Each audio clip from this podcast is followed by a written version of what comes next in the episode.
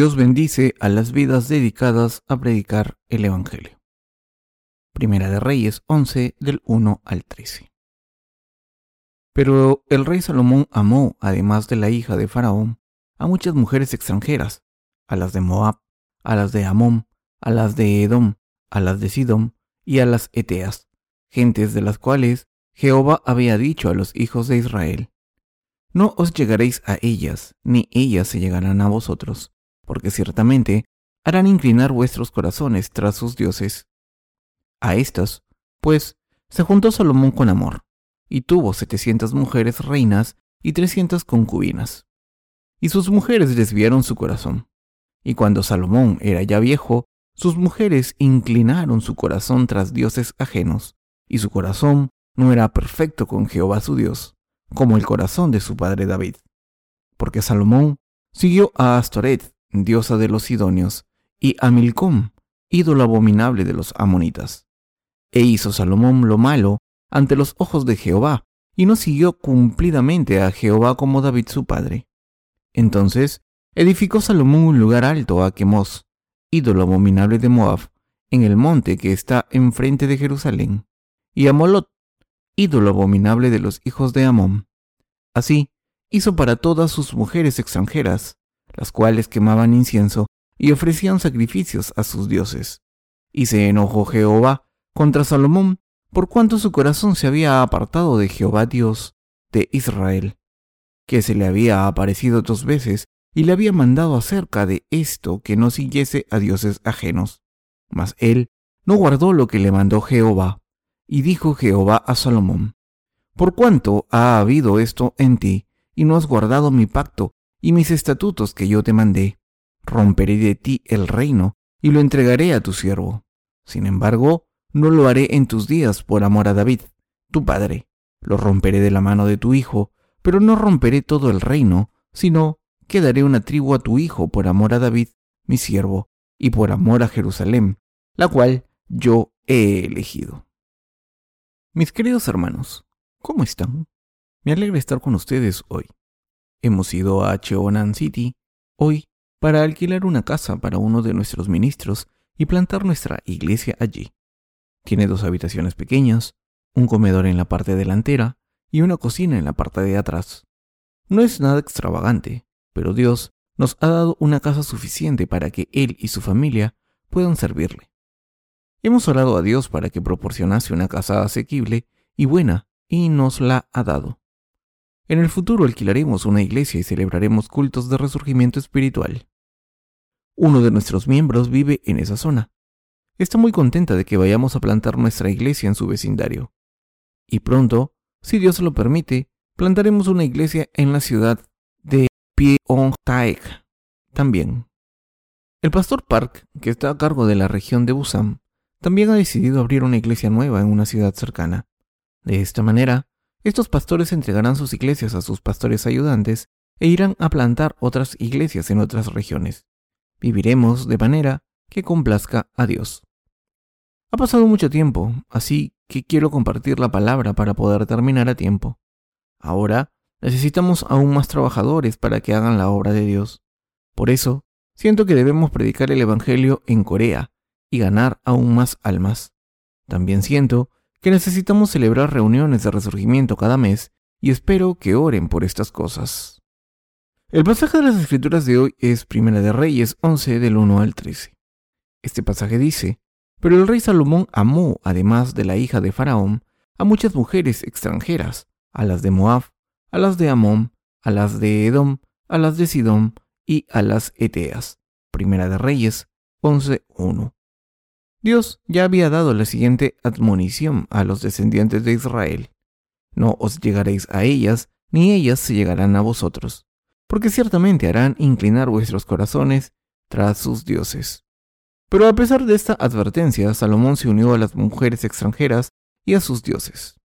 La Biblia dice: Y tuvo 700 mujeres reinas y 300 concubinas, y sus mujeres desviaron su corazón. Y cuando Salomón era ya viejo, sus mujeres inclinaron su corazón tras dioses ajenos. Y su corazón no era perfecto con Jehová su Dios, como el corazón de su padre David, porque Salomón siguió a Astoret, diosa de los sidonios, y a Milcom, ídolo abominable de los amonitas. E hizo Salomón lo malo ante los ojos de Jehová, y no siguió cumplidamente a Jehová como David su padre. Entonces edificó Salomón un lugar alto a Quemos, ídolo abominable de Moab, en el monte que está enfrente de Jerusalén, y a Moloc, ídolo abominable de los hijos de Amón. Así hizo para todas sus mujeres extranjeras, las cuales quemaban incienso y ofrecían sacrificios a sus dioses. Primera de Reyes 11, del 3 al 8. Dios le dio el pueblo de Israel a otra persona porque el corazón de Salomón se había vuelto contra Dios. Salomón tenía demasiadas mujeres gentiles. Las princesas gentiles de las que habla la Biblia eran las mujeres que habían traído de otros países. Estas mujeres eran sus esposas, y la Biblia nos dice que estas mujeres le dieron la espalda a Dios e hicieron que Salomón buscase otros dioses a su avanzada edad. Salomón había construido muchos lugares de culto en las alturas para sus mujeres. Salomón también construyó muchos lugares de adoración para los dioses que sus mujeres adoraban. Un día se postraba ante el dios de una de sus mujeres y al día siguiente ante otro. Salomón adoró a muchos dioses gentiles de esta manera. Pero Salomón no tenía paz, sino que se hizo aún más débil al envejecer. Así es como sus mujeres le hicieron adorar a dioses gentiles. Lo que no logro entender es por qué Salomón quería tanto a las mujeres gentiles. A Salomón le gustaban mucho las mujeres gentiles, aunque Dios le había dicho que no se juntara con ellas, y también le había dicho al pueblo de Israel que no adorase a los dioses gentiles cuando los sacó de Egipto. En Deuteronomio, Dios le dijo a su pueblo que no se casase con las mujeres gentiles cuando entrasen en la tierra. No entiendo cómo Salomón tomó a 1,000 mujeres gentiles como esposas. Pienso que Salomón quiso evitar entrar en guerra con otros países a través de estos matrimonios estratégicos. Salomón había escogido un camino diferente al de luchar guerras espirituales. Salomón había decidido formar una alianza con sus enemigos, casándose con las hijas de los reyes gentiles. De esta manera, Salomón hizo cosas que Dios odiaba. No sé por qué escogió a las mujeres gentiles en vez de a las mujeres de su propio país. Salomón construyó muchos lugares altos para sus mujeres que había traído de otros países. Quemó incienso por sus mujeres y las ayudó a adorar a dioses gentiles. Al principio seguro que sus mujeres le insistieron incesantemente que construyese santuarios para estos dioses para no mojarse en la lluvia. Entonces, una vez construyó estos lugares de adoración, puso una puerta en cada santuario. Después puso un ídolo en cada santuario. Después quemó incienso. Después nombró a un sacerdote para cada santuario. Después trajo sacerdotes de países extranjeros para hacer todo tipo de obras que Dios detesta. Salomón tuvo que permitir que los dioses gentiles entrasen en su país uno a uno, y al final su corazón le dio la espalda a Dios y lo abandonó. ¿Qué les ocurre a las personas que hacen el mal? Al final, los corazones así abandonan a Dios. Salomón no dejó de adorar a los dioses gentiles, aunque Dios le dijese que le quitaría a su pueblo y se lo daría a otra persona. ¿Cuánta riqueza tenía Salomón? Salomón era extremadamente rico, porque había heredado las riquezas que su padre había acumulado. La Biblia dice que la plata se gastaba como si fuese piedras en sus tiempos. Primera de Reyes 10, 27. Esto significa que en sus días las riquezas materiales eran muy abundantes. Entre los reyes coreanos del pasado, el rey Sejong es uno de los más respetados. Creó el alfabeto coreano tan único llamado Hangul o Hunmin Jeongeum. Es considerado uno de los alfabetos más eficientes del mundo y ha recibido alabanzas de expertos lingüistas de todo el mundo por su diseño y excelencia científicos. Entre todos los idiomas escritos del mundo, el Hangul es el único designado como Patrimonio de la Humanidad por la UNESCO en 1997. Por supuesto, el rey Sejong fue un personaje admirable, pero lo más importante es que su padre estableció una buena base sobre la que él pudo obtener buenos resultados, y así es como el rey Sejong también se convirtió en un gran rey. De esta manera, así Dios le había dado a Salomón estas riquezas y poder a través de su padre David, tendría que haberlas utilizado para adorar a Dios y llevar a todo el mundo a honrar a Dios. Pero Salomón no hizo esto y utilizó las bendiciones múltiples de Dios para vivir por sí mismo. Vivir por uno mismo es la razón por la que se forma el cristianismo falso. David caminó siguiendo los mandamientos de Dios y tuvo una fe fuerte en la palabra de Dios. David había vivido por fe en Dios durante toda su vida. Libró batallas espirituales continuamente hasta que murió. Dios no permite que matemos a la gente en una batalla física, pero en el Antiguo Testamento la gente de fe solía luchar por Dios y por eso David tuvo que luchar contra los enemigos de Dios. David también hizo que el pueblo de Dios le adorase y luchó por la nación de Dios.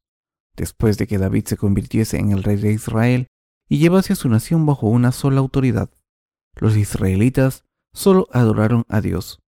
David nunca les permitió adorar a otros dioses durante su reinado.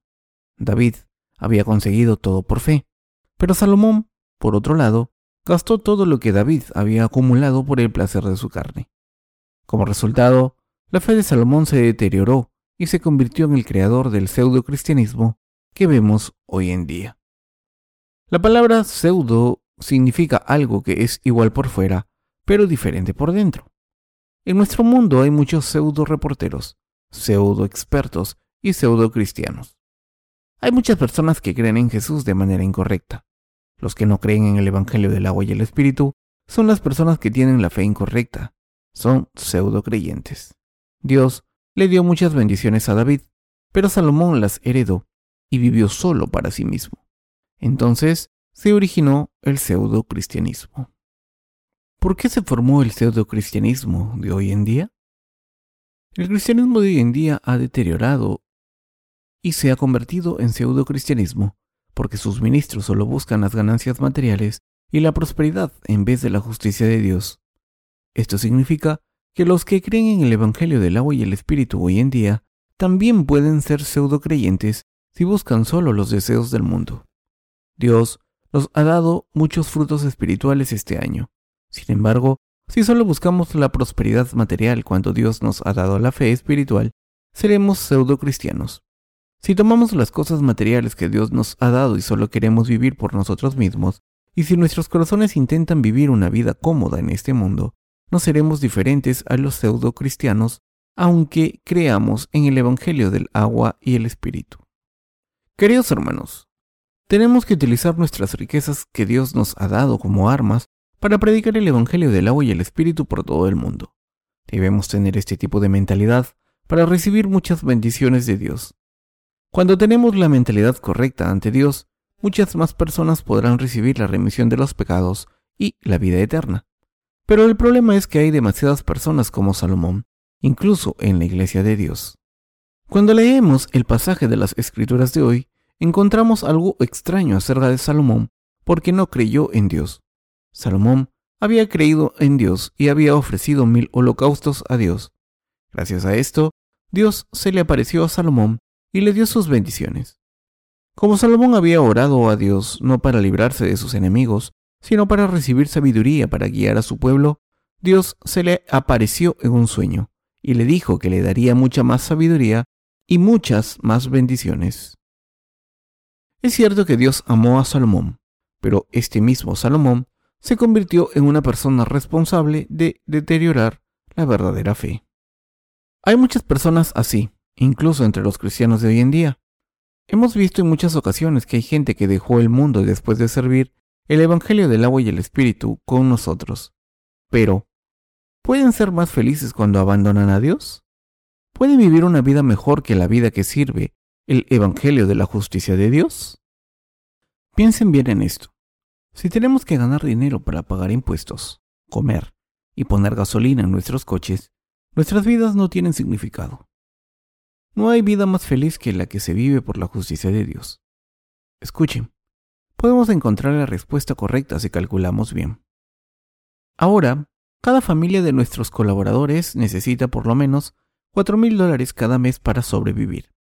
No pueden hacer todo lo que tienen que hacer si no ganan $4,000 al mes. aunque hayan hecho los cálculos para ver si pueden sobrevivir por su cuenta. Pero algunas personas viven en este mundo solo por sí mismas.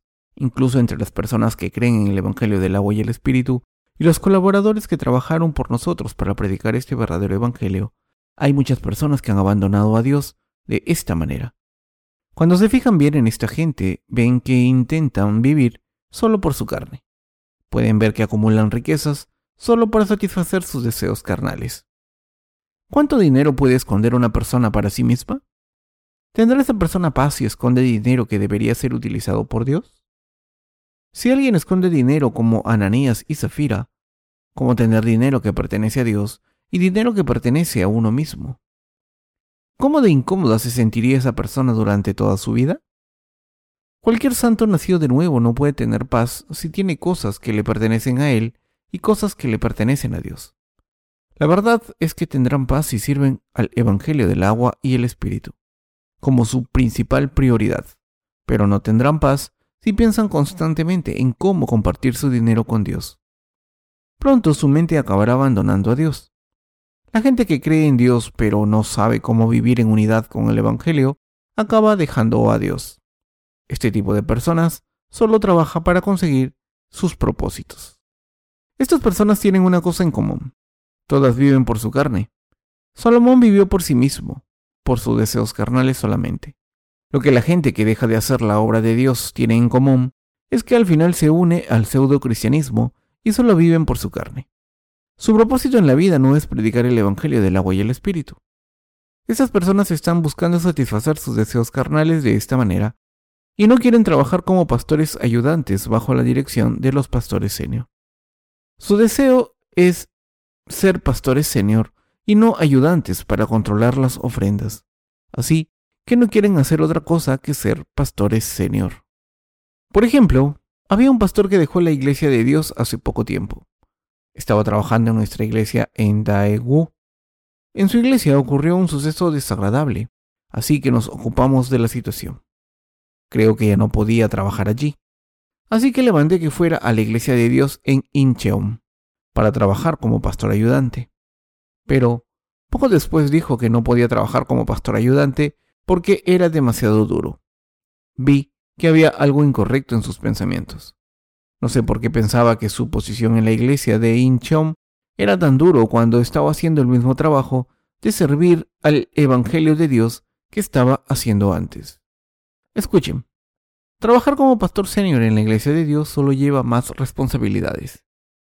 ¿No sería más cómodo ser un pastor ayudante y trabajar ayudando al pastor senior? Con todas las decisiones tomadas siguen las responsabilidades. En cualquier caso, estoy seguro de que hay cosas positivas si piensan con optimismo y cosas malas si piensan con pesimismo. Pero hay una cosa clara. Tanto los pastores senior como los ayudantes deben trabajar por la justicia de Dios. ¿No es cierto?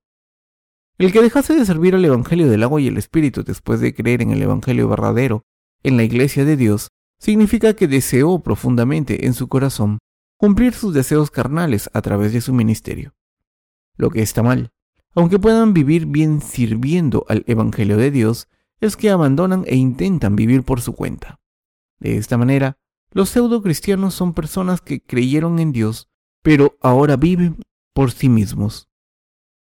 Si Dios nos ha dado prosperidad abundante, debemos usar estas riquezas para servir al Evangelio del agua y el Espíritu más diligentemente. ¿Es esto bueno o malo? Debemos predicar muchos libros sobre el Evangelio del agua y el Espíritu y enviarlos a las personas que no conocen este Evangelio para que muchas personas puedan tener la oportunidad de conocer este Evangelio auténtico. Es nuestro deber plantar la semilla del Evangelio del agua y el Espíritu y ayudar a la gente a recibir la remisión de los pecados, aunque este mundo sea agitado por las adversidades y tribulaciones o cualquier otra cosa. Dios nos da todo lo que necesitamos para comer y beber en su tiempo. Dios le había dado a Salomón tanto que no podía servirle, pero Salomón utilizó todas estas bendiciones para sí mismo. Salomón tenía 1000 esposas. Salomón tenía una mujer oficial entre su nación, pero creo que las otras 999 eran gentiles. ¿Por qué creen que Dios recogió eso en la Biblia? como lección para nosotros. La razón por la que estoy predicando acerca de Salomón de nuevo hoy, a pesar de haber dado tantos sermones sobre él, es que debemos aprender una lección pensando en la palabra de Dios. Nosotros podemos acabar como Salomón, así que debemos aprender una lección para vivir en las bendiciones de Dios y servir al Evangelio, vivir bien y predicar el Evangelio hasta el final. Dicho de otra manera, debemos vivir por el Evangelio. Entonces, todo estará bien. ¿Quién puede confesar que Jesucristo es su Salvador, sino los redimidos que creen en el Evangelio del agua y el Espíritu? ¿Qué otro objetivo tenemos si no es amar a Dios ante todo y desear hacer su obra ante todo? ¿Quieren ganarse el favor de la gente religiosa de este mundo? ¿De verdad quieren trabajar con la gente del mundo? No, no queremos hacer esto. Ha habido un terremoto hace poco en la región de Sichuan, en China, donde el confucianismo se originó. Muchas personas que vivían allí han muerto. ¿No se sienten tristes por las personas que han perdido a sus madres, padres o hijos? Me siento triste por estas personas. ¿Cómo soportaríamos si algo así nos pasase? Debemos aprender una lección de lo que ha pasado y orar a Dios para que nos proteja y mostrar nuestras condolencias y ver a esta gente como a personas con las que debemos compartir el Evangelio urgentemente. Queridos hermanos, ¿prosperaremos los que creemos en el Evangelio del agua y el Espíritu si solo vivimos por nosotros mismos? No. La gente así solo puede vivir por sí misma y sin prosperidad. Abandonan al Señor Dios y van de un lado a otro hasta que al final se quedan en un sitio agotados como Caín y su familia. Como la familia de Caín tuvo que protegerse a sí misma, construyó un castillo con murallas de piedra. Pasaron todas sus vidas construyendo murallas dobles, triples y cuádruples con piedras grandes para vivir protegidos dentro. Como otras personas podían subir por la montaña y mirarlos desde abajo, tuvieron que construir murallas más altas para no estar expuestos. Hoy en día hay grúas, pero entonces no había nada así. Tuvieron que poner todas las piedras una encima de otras y les costó una eternidad. ¿Cuánto creen que les costó? Por mucho que intentemos vivir por nosotros mismos, esto nunca nos dará la felicidad. Es muy difícil. En el pasado quise servir a Dios vendiendo sartenes y cuencos, pero Él me paró los pies. Ahora sirvo el Evangelio de Dios de esta manera y esto me hace verdaderamente feliz. Escuchen, ¿creen que un hombre justo puede vivir por su propia carne? Los problemas de comida, vestimenta y vivienda molestan a la gente así toda la vida. Especialmente los que traen el dinero a casa porque son los que tienen que preocuparse de ganar suficiente para comprar comida, ropa y pagar un sitio donde vivir hasta que mueren. Todos los hombres tienen la responsabilidad de mantener a sus familias. Sinceramente, ninguno tenemos nada de lo que estar orgullosos ante Dios. En un sentido carnal, no tenemos nada de lo que estar orgullosos, aunque lo intentemos. Dios nos dice: ¿cuánto habéis sufrido para tener comida, ropa y casa? Os he llamado para que hagáis lo correcto. Así que siempre debemos estar agradecidos y contentos y orar sin cesar. ¿No estáis agradecidos? Debéis estarlo. Le damos todas las gracias a Dios. Todos nuestros colaboradores y colaboradoras deben dar gracias profundamente a Dios. Estamos muy contentos de no tener que preocuparnos de qué comer, vestir o dónde vivir. Dios nos dijo: buscad primero el reino de Dios y su justicia, y todo lo demás se os dará por añadidura. Como vivimos para predicar el Evangelio de Dios, todas nuestras necesidades de comida, vestimenta y vivienda han sido solucionadas por Él. Nuestro Señor nos ha dado comida, ropa y vivienda. Como estamos viviendo para predicar el Evangelio, la responsabilidad de darnos comida, vestimenta y vivienda ha sido cubierta. ¿Es esto cierto o no? Es cierto. No es cierto solo para nuestros pastores, sino también para nuestros colaboradores y hermanos. ¿Cómo de inútiles son nuestras vidas si hemos vivido preocupándonos por comida, ropa y viviendo e intentando conseguirlo? Los humanos sufrimos muchos problemas para satisfacer las necesidades de la vida. Sufrimos ya bastante con los cambios hormonales sin estas cosas. ¿Cómo de pesadas serían nuestras vidas si nos dedicásemos a resolver estos problemas? Nuestros pastores y colaboradores y sus mujeres han dedicado su juventud a predicar el Evangelio de Dios y deben estar agradecidos por vivir estas vidas. Si no fuese así, habrían vivido por sí mismos hasta ahora. Algunos de ustedes son todavía bastante jóvenes. ¿No sería triste que dedicasen su juventud gloriosa a resolver las necesidades de comida, ropa y vivienda? Por eso somos personas muy felices.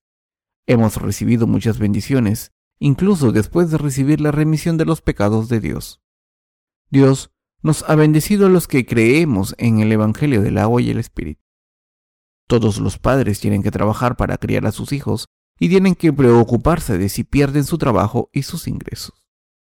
Pero nosotros no tenemos que preocuparnos de tener comida, vestimenta y vivienda, si vivimos la obra del Evangelio del agua y el Espíritu. Y esta es la verdadera bendición que Dios nos da a sus trabajadores.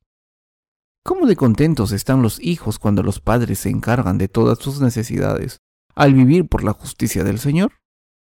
La gente de este mundo se arruina si pierde su trabajo, y no es fácil encontrar trabajo a una edad más avanzada.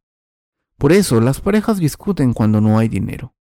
La mujer no odia al marido porque quiera, sino que estos sentimientos de odio se desarrollan por su cuenta cuando el marido no cumple su deber como cabeza de su casa. ¿Cuánto creen que los hijos sufren cuando ven a sus madres odiar a sus padres? Pero nosotros no tenemos que preocuparnos de esto.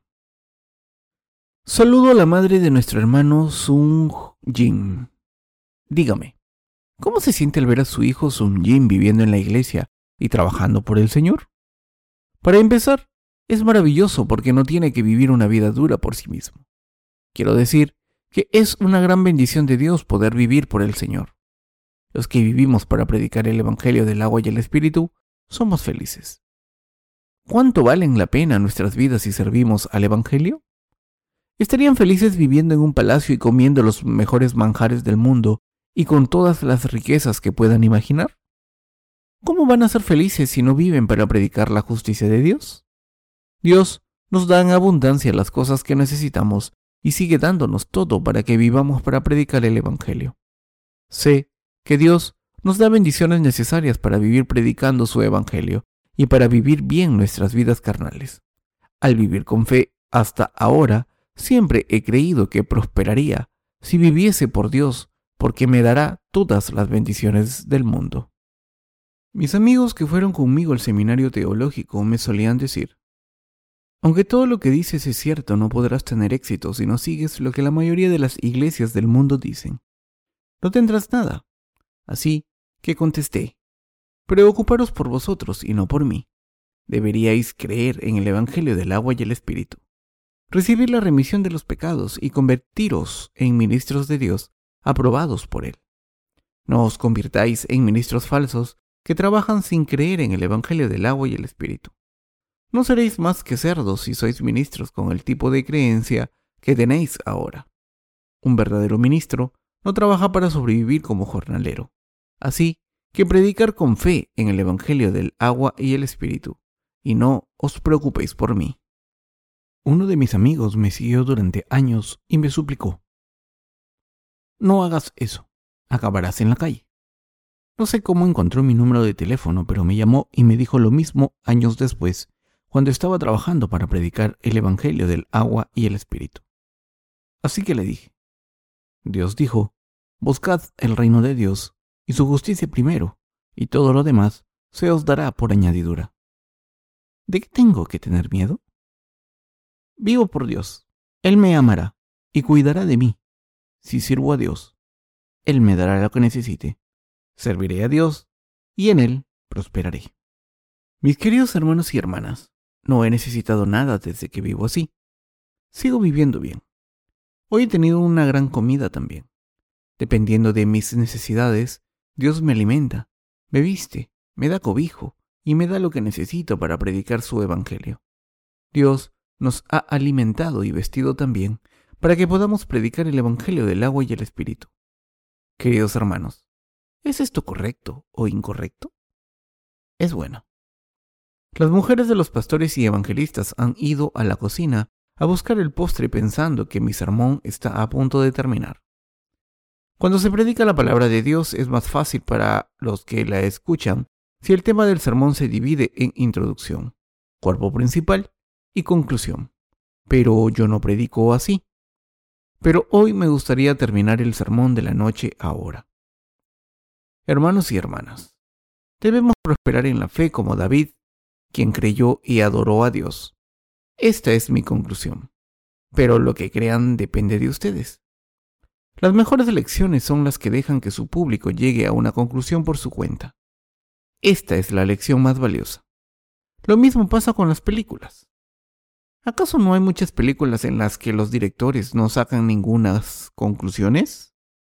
¿Y dejan que la audiencia forme sus propias opiniones? Entonces, el público tiene que pensar, ¿qué va a pasar a continuación? Escuchen. Si una película no se entiende y deja que uno piense, se considera una gran película. De la misma manera, algunos libros son difíciles de entender, pero, a menudo, son considerados grandes libros. Cuando comparten su testimonio personal de salvación, no piensen en ser elocuentes.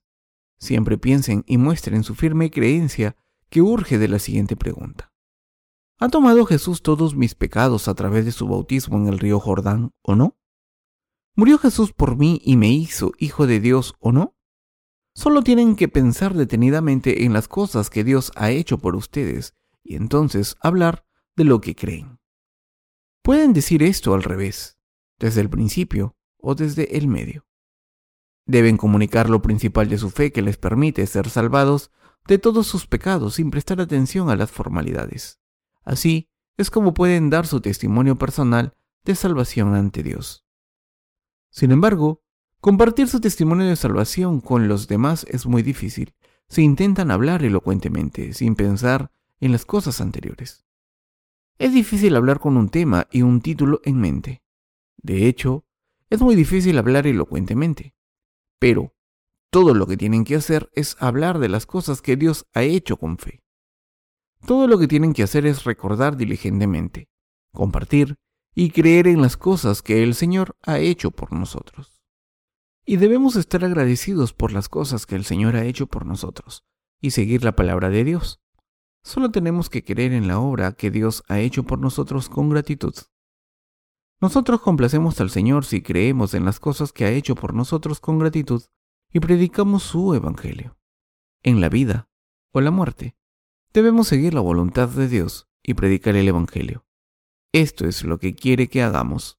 Si miran hacia el pasado, mientras viven con lealtad, verán que viven con prosperidad, aunque no lo hubiesen pensado.